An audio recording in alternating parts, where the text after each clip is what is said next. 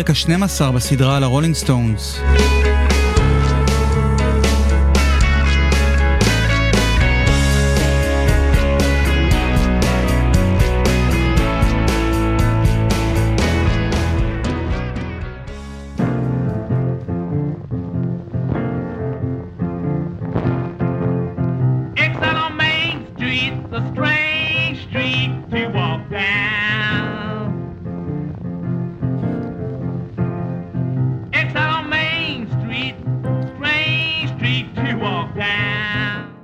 קליין הפך למנהל של הרולינג סטונס ב-1965, והבטיח להם תנאים טובים יותר מהמנהלים הקודמים שלהם, אנדרו לוג אולדהאם ואריק איסטון.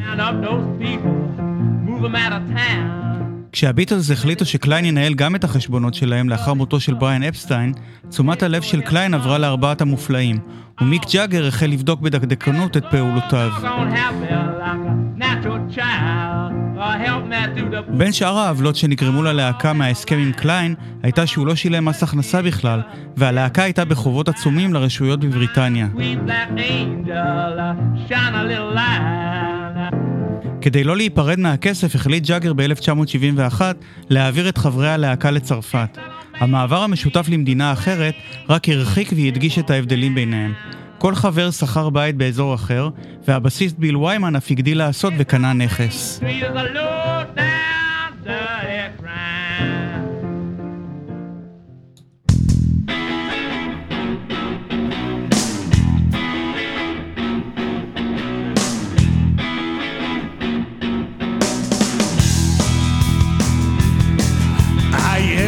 Talking when I'm on the street. Your mouth don't move, but I can hear you speak. ג'אגר התמקם בפריז עם אשתו הטריה, ביאנקה, בתו של מגדל קפה ואחיינית של דיפלומט מניקרגואה. מיד אחרי החתונה יוצאת הדופן שלהם במאי 1971 בסן טרופז. I'm always hearing voices street. כית' ריצ'רדס התמקם בווילה נלקוט, ליד העיר ניס, שלטענתו שימשה כמפקדה של הנאצים בתקופת ממשלת וישי, והייתה מלאה בצלבי קרס בכל מקום. לטענתו ככל הנראה אין שחר. ריצ'רדס גם מצא מקום לארח בטירה חלק מהנגנים הנוספים שניגנו בהקלטות, ובהם נגן הסקסופון בובי קיז והמפיק ג'ימי מילר. over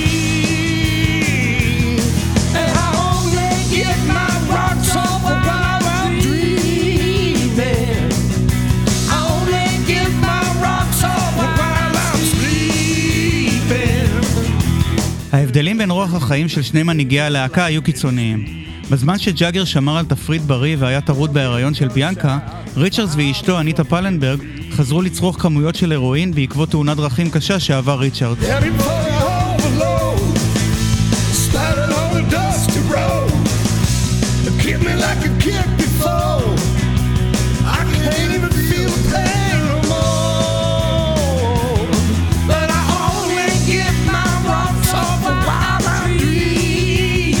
במילים של השיר Rocks Off, שפותח את האלבום Exile on Main Street, אפשר לשמוע את השורות Feel so hypnotized, can't describe the scene, שמהוות רמזים לשימוש בהרואין.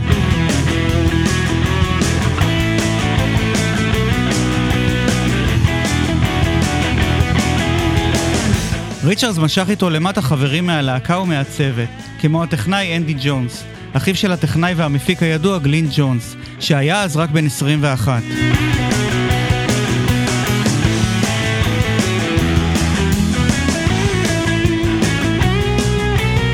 הוחלט שההקלטות יתקיימו במרתף של ריצ'רדס, בעזרת האולפן הנייד של הרולינג סטונס, לאחר שלא נמצא אולפן מתאים בסביבה.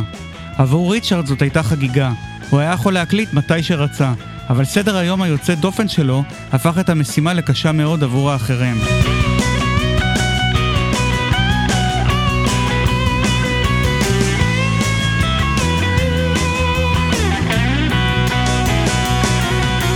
ריצ'רדס היה נרדם למשך שעות ארוכות במהלך היום, וכתוצאה מכך שעות ההמתנה היו בלתי נסבלות.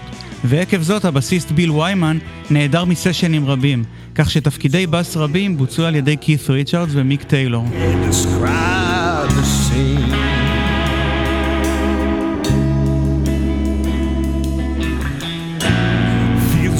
mesmerized. All that's inside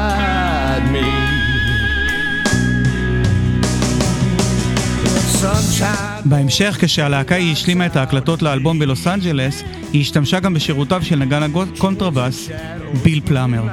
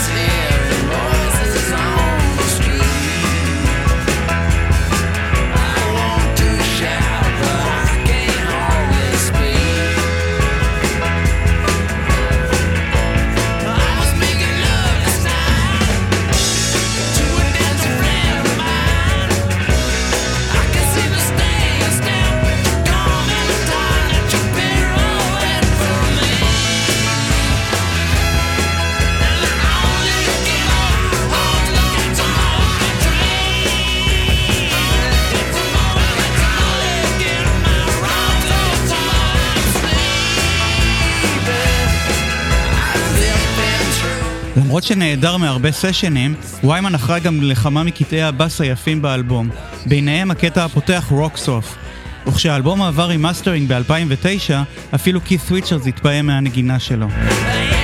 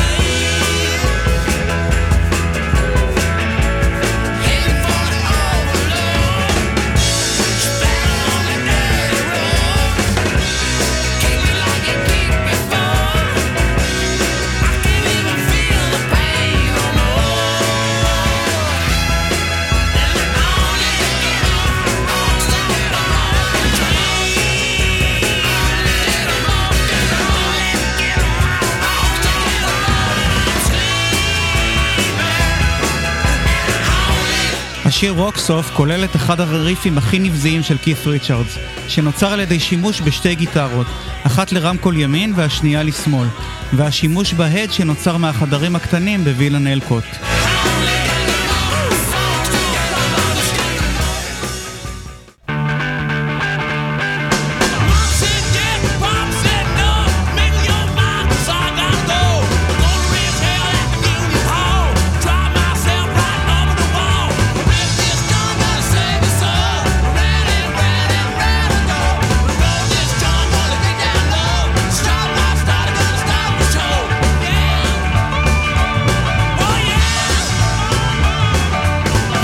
הייחוד של האלבום הכפול Exile on Main הוא לא רק בצליל שבקע מהמרתף של כית' ריצ'רדס.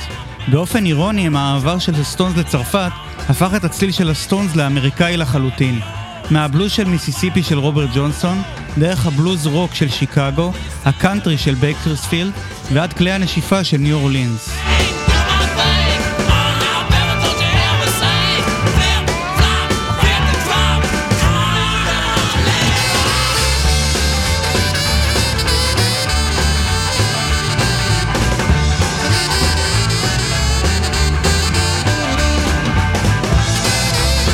כלי הנשיפה הפכו לחלק דומיננטי בצליל של הלהקה, בדיוק כמו אלבומי הנשמה שעליהם גדלו חבריה בשנות ה-50 וה-60.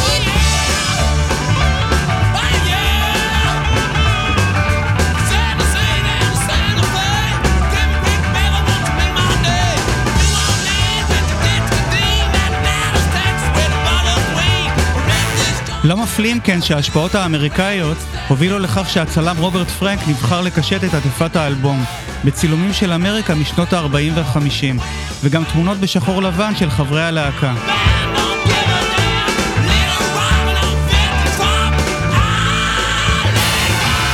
כמו הסטונס, גם פרנק היה אירופאי שהתאהב באמריקה.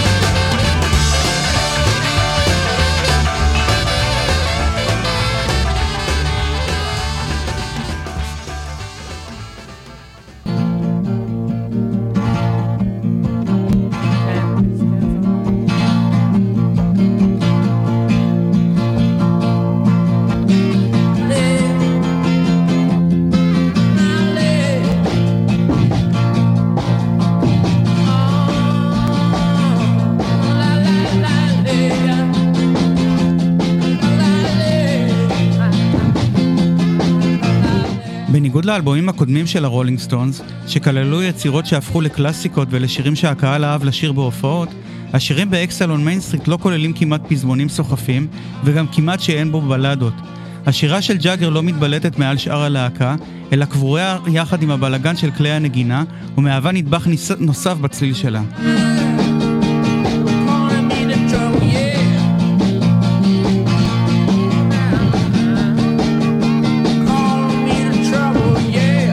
השיר All Down the Line היה אחד השירים הוותיקים של ג'אגר וריצ'רדס, שהוקלטו לאלבום Exile on Main Street. הוא החל כדמו אקוסטי מ-1969 שאנחנו שומעים ברקע, והמשיך גם לסשנים של Sticky Fingers. בנלקוט הוא עבר מתיחת פנים רצינית עם הריף האימתני של כית' ריצ'רדס.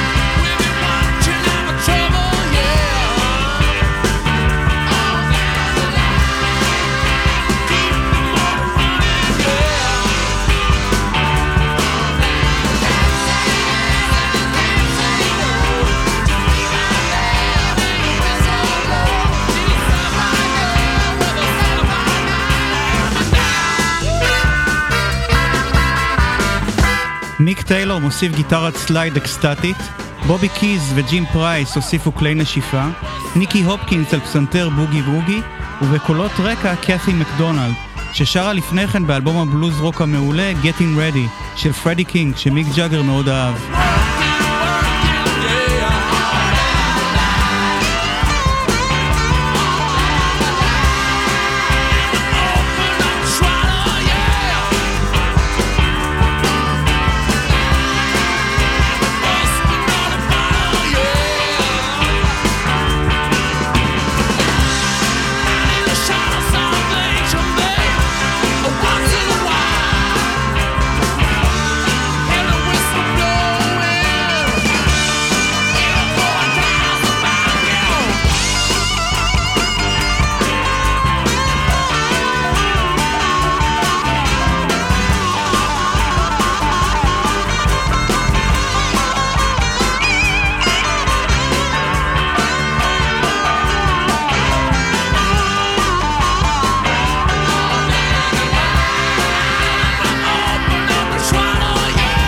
All Down the Line היה אחד השירים הראשונים שהושלמו בלוס אנג'לס, ומיק ג'אגר היה בטוח שזה צריך להיות הסינגל הראשון מהאלבום, למרות מחאותיו של הטכנאי אנדי ג'ונס.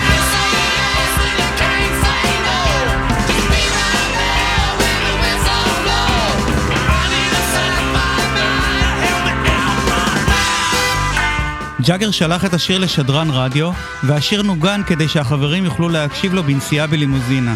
אבל בסופו של דבר הוחלט לוותר על הרעיון.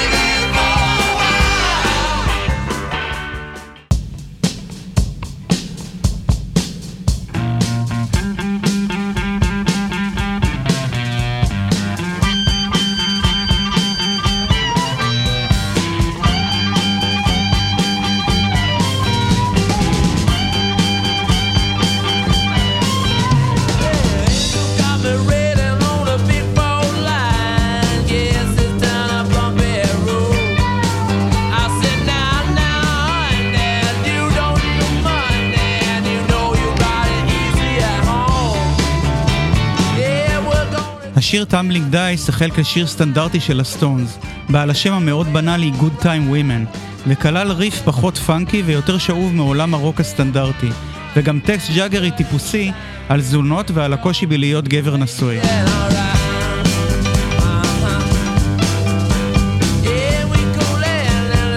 אחרי שריצ'רד הגה את הריף יוצא הדופן לשיר, בתום עבודה רפיטטיבית ומאומצת של כמה ימים, הטקסט השתנה בהתאם. הריף הזה מתכתב עם הריף הפתלתל של גימי שלטר, אך במקום למשוך לכיוון הפסיכדלי, הוא הולך לכיוון הרבה יותר שחור ופאנקי.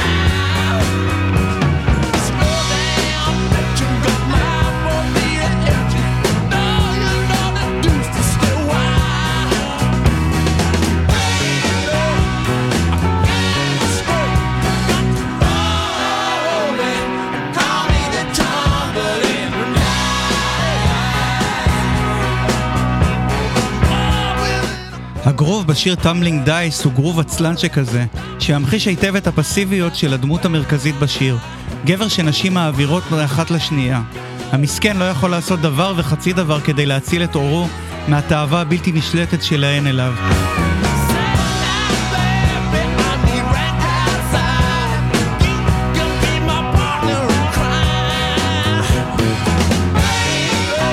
Tumbling Dice נבחר בצדק לתקליטון היחיד שיצא בבריטניה מהאלבום Exile on Main Street, והוא הגיע שם למקום החמישי במצעד.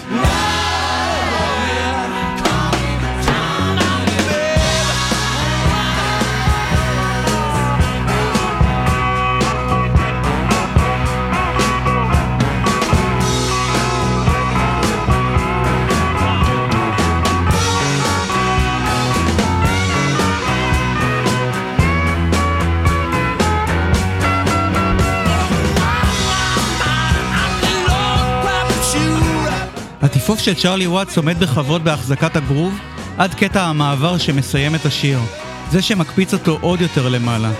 כמו בשיר You Can't Always Get What You Want, גם כאן המפיק ג'ימי מילר הציל את המצב, ויצר רצף על התופים שמביא את השיר לכדי טירוף חושים.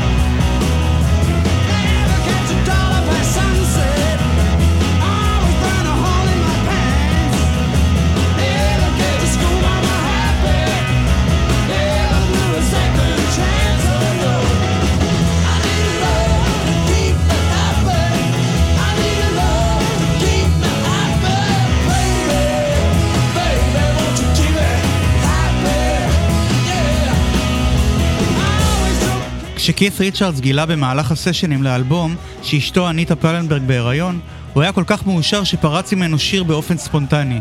רק שהשעה הייתה 12 בצהריים. ביל וואמן היה עם היאכטה שלו בים, ג'אגר היה בפריז עם ביאנקה, וצ'רלי ניסה להשלים קצת שעות שינה.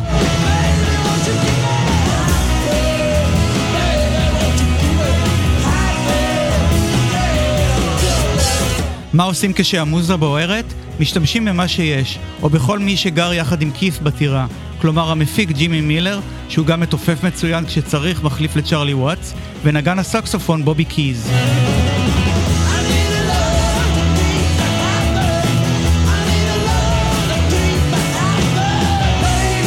קית' הקליט שני ליינים של גיטרה, והוא גם אחראי על נגינת הבאס. יותר מאוחר התווספו ערוצים של חצוצרה וטרומבון על ידי ג'ים פרייס, וג'אגר הוסיף קולות רקע בהקלטות המאוחרות בלוס אנג'לס.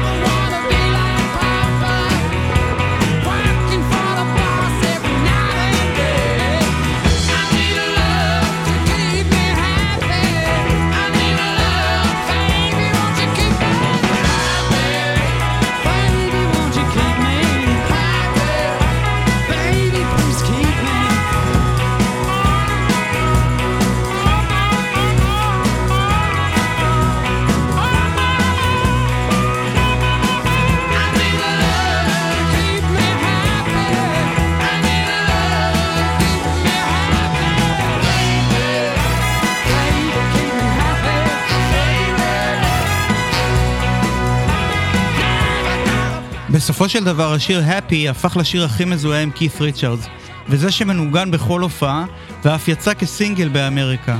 זאת הפעם היחידה שבה השיר של קית' הפך ללהיט במסגרת הרולינג סטונס.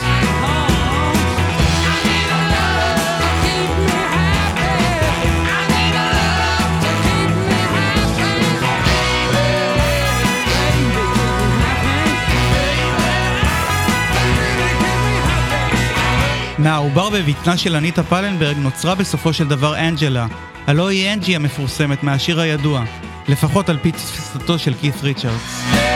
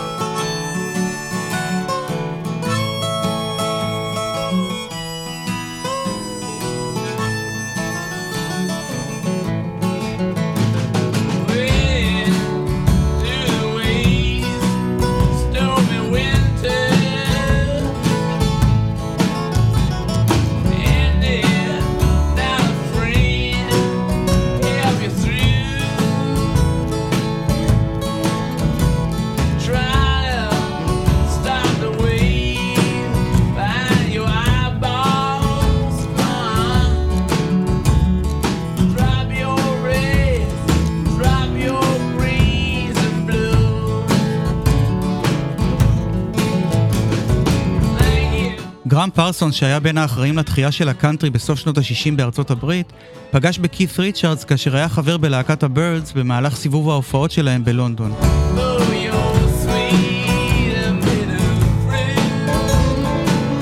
המפגש בין השניים יצר חברות עמוקה והערכה הדדית, והעשיר מאוד את עולם הקאנטרי של ריצ'רדס. למעשה הקשר היה כל כך חזק, עד שהסטונס אפשרו לפרסונס להוציא לפניהם את הפרשנות שלו ל Wild Horses, יחד עם הפליינג בוריטו בראדרס.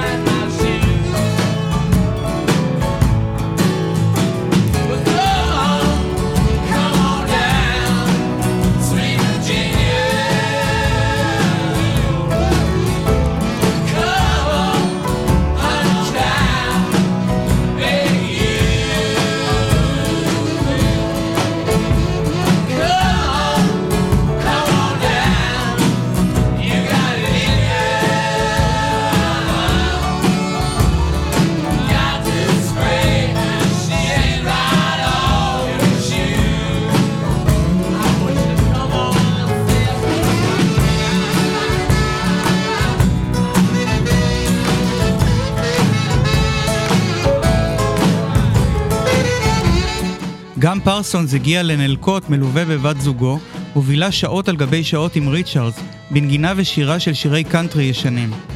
השהייה של פרסונס בנלקוט הסיחה את דעתו של ריצ'רדס מהאלבום של הסטונס, וגזלה שעות אולפן יקרות.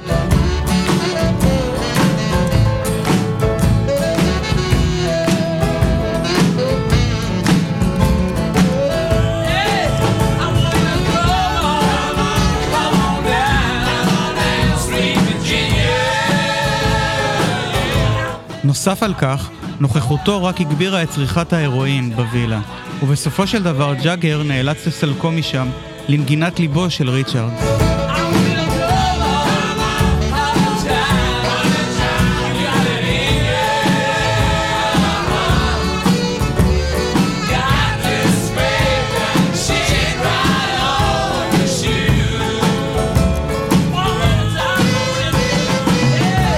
ההשפעה של פרסונס ניכרת בצד השני והאקוסטי של האלבום, הכולל את Sweet Virginia עם המפוחית הנהדרת של ג'אגר, ואת Torn and Frayed עם ההרמוניות הקוליות הנפלאות של ג'אגר וריצ'רדס, ואת גיטרת הפדל סטיל של אל פרקינס.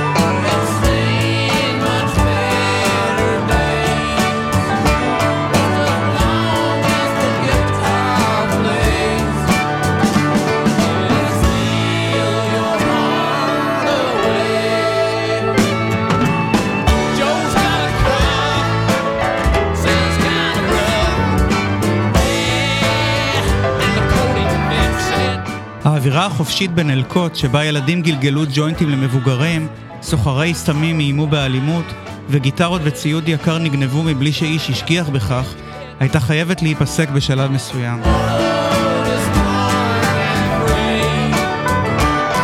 זה קרה אחרי חצי שנה בערך, לאחר שכית' ריצ'רדס הסתבך עם רשויות החוק בצרפת. בעקבות כך העבירה הלהקה את המשך העבודה על האלבום ללוס אנג'לס. שם שויפו חלק מההקלטות, וגם נוספו אלמנטים חדשים.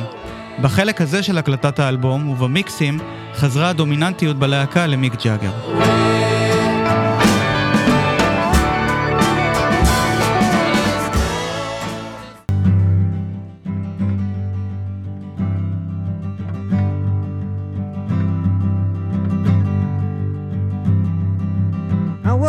This morning, there were tears in my bed. Killed a man I really loved, they shot him through the head. Lord, Lord, they cut George Jackson down. Lord, Lord, they laid him in the ground. אנג'לה דייוויס הייתה פעילה בפנתרים השחורים ובמפלגה הקומוניסטית בארצות הברית, אחרי שפוטרה ממשרתה כפרופסור לפילוסופיה ב-UCLA. היא הגנה על שלושה פעילים שחורים שנכלאו, ביניהם ג'ו ג'קסון, עליו כתב בוב דילן שיר שיצא כתקליטון ב-1971. Closed the door behind him, and they threw away the key. Lord, Lord. אנג'לה דייוויס נעצרה באוקטובר 1970, לאחר שאקדח שרכשה שימש לרצח השופט הרולד היילי.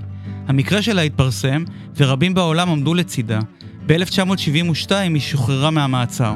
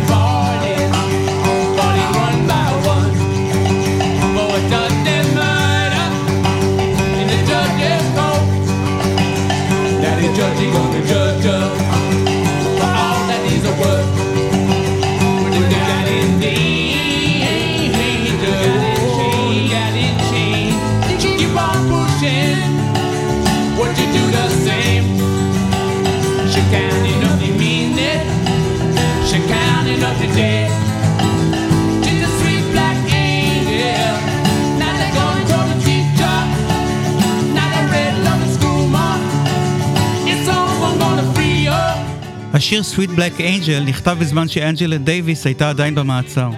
בגלגול הראשון שלו מ-1970 הוא נקרא Bent Green Needles, לפני ששינה את שמו.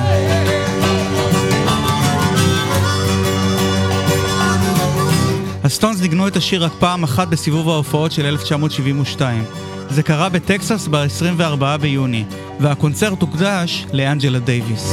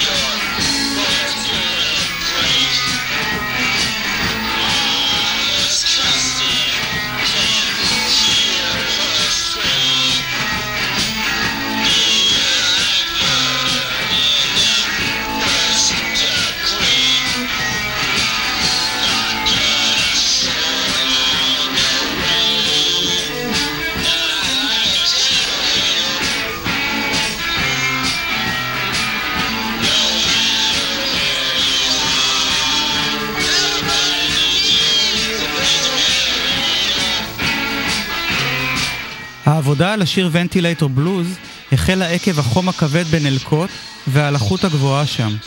היה רק ונטילטור קטן, שבקושי הורגש, וכך הוא הונצח בשם השיר. כאן אנחנו שומעים את הביצוע של להקת הגראז' האמריקאית פוסי גלור, שהקליטה את כל האלבום Exile on Main Street ב-1986.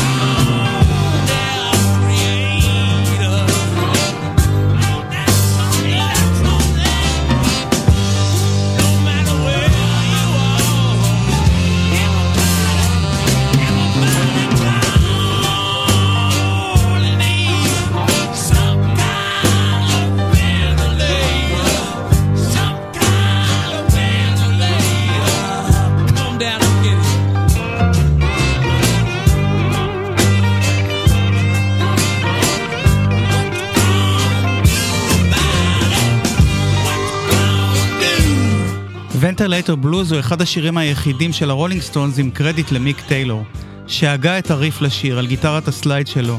ג'אגר עם הכפלה של השירה שלו, וגם מנגן על גיטרת קצב.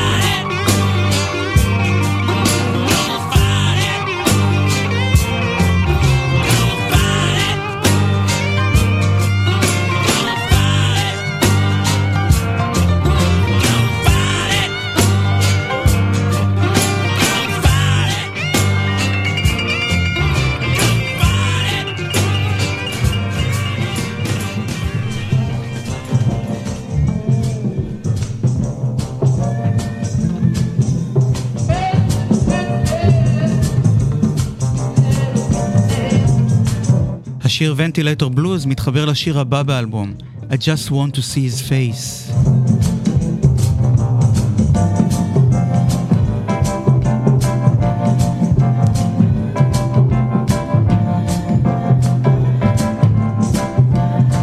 אפשר לחוש בצליל של האלבום את האווירה הדקדנטית ואת ההד המיוחד שנוצר במבנה החדרים בטירה, והשפיע על האלבום, בעיקר על צליל התופים וכלי ההקשה.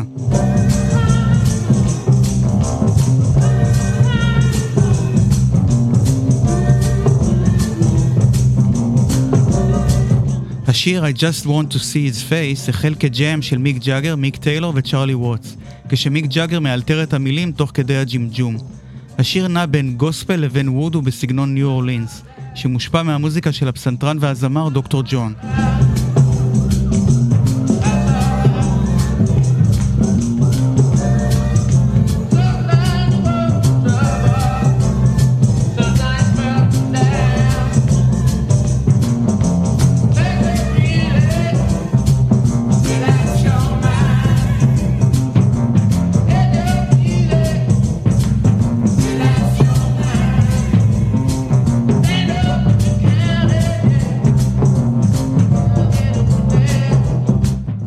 המוזיקה העמומה, השירה הממולמלת ואווירת הוודו השפיעו ככל הנראה על תום וייטס, וזה גם השיר האהוב עליו מהרפרטואר של הרולינג סטונס.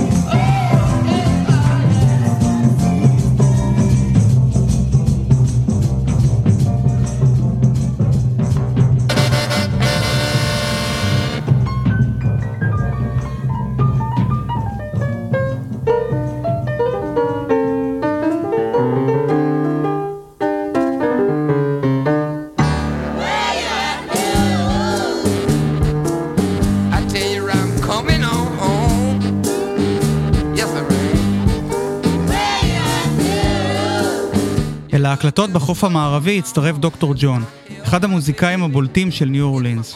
הוא כבר הכיר את ג'אגר ושיתף אותו בקולות רקע לאלבומו The Sun, Moon and Herbs מ-1971.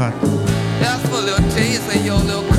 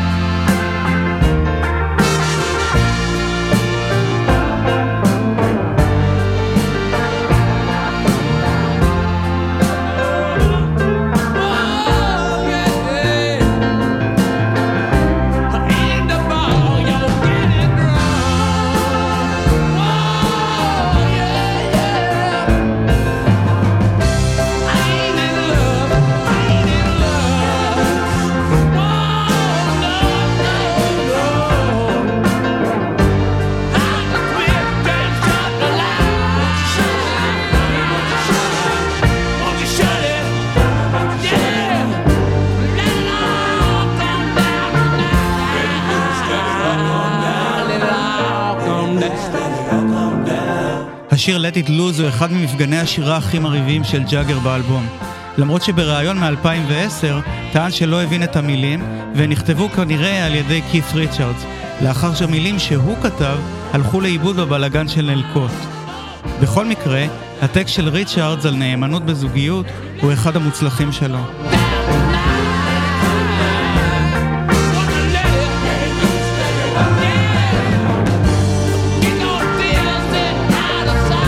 רוב השיר הוקלט בצרפת, אבל קולות הרקע הוקלטו בלוס אנג'לס, והשיר קיבל שם את נכוחות ניו אורלינס, הודות לנוכחותו של דוקטור ג'ון ושל זמרת הרקע המשובחת, טמי לין.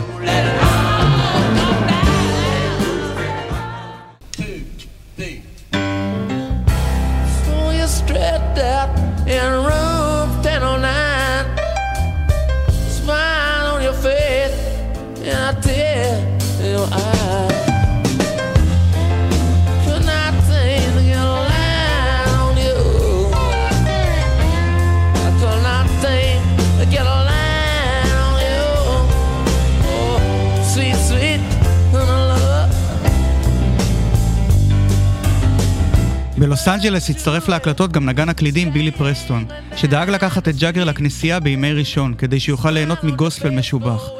ג'אגר נכח גם יחד עם המתופף צ'ארלי ווטס בהקלטה של ארית'ה פרנקלין בכנסייה בלוס אנג'לס שהובילה לאלבום ולסרט. My, my.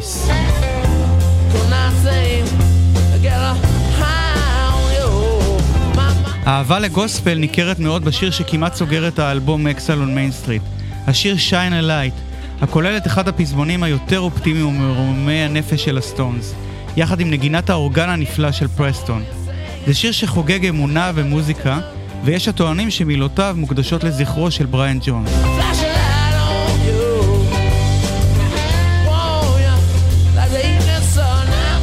השיר החל את דרכו בשם Get a Line on You, והוקלד יחד עם הקלידן ליאון רסל, כבר ב-1969, כשג'ונס היה עדיין בחיים.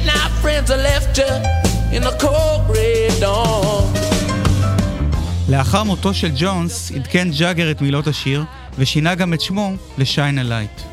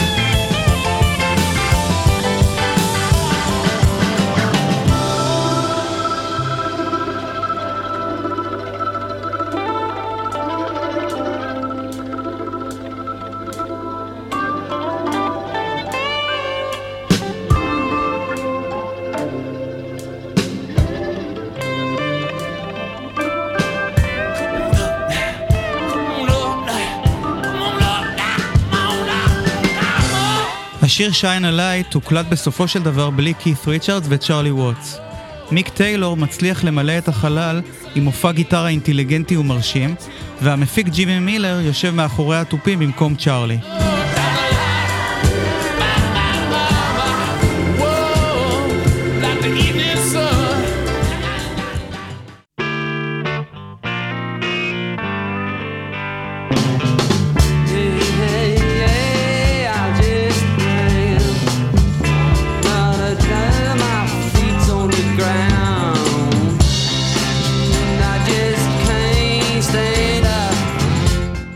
Exile on Main Street היה מאז ומתמיד האלבום האהוב ביותר על קית' ריצ'רדס.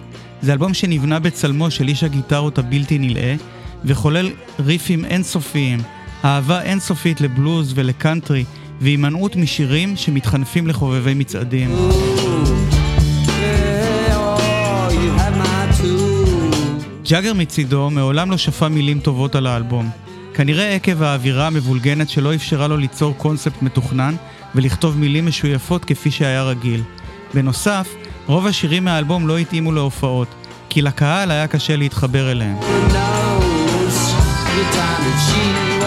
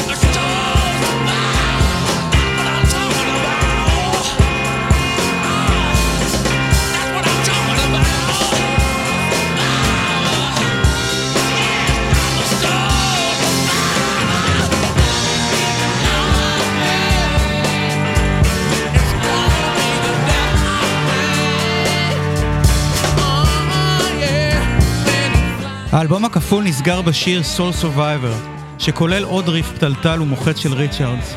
את מילותיו אפשר לפרש לכמה כיוונים. אולי הוא מדבר על היחסים המתוחים בין ג'אגר לריצ'רדס, אולי על ההתמדה של ריצ'רדס בהליכה על הקצה.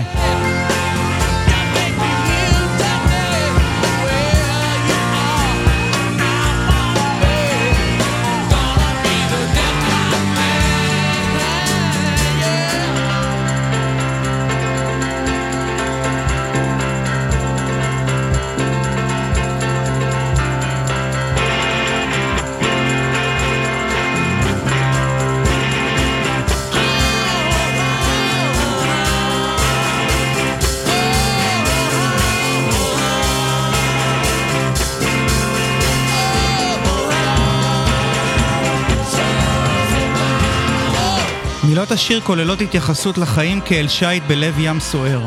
במהלך ההקלטות סיכן ריצ'רדס את חייו כשיצא בסירת מנוע אל חוף הים הפרטי ליד וילן אלקוט, מלווה בבנו הקטן מרלון ועוד כמה משוגעים. ההרפתקה כמעט עלתה לו בחייו.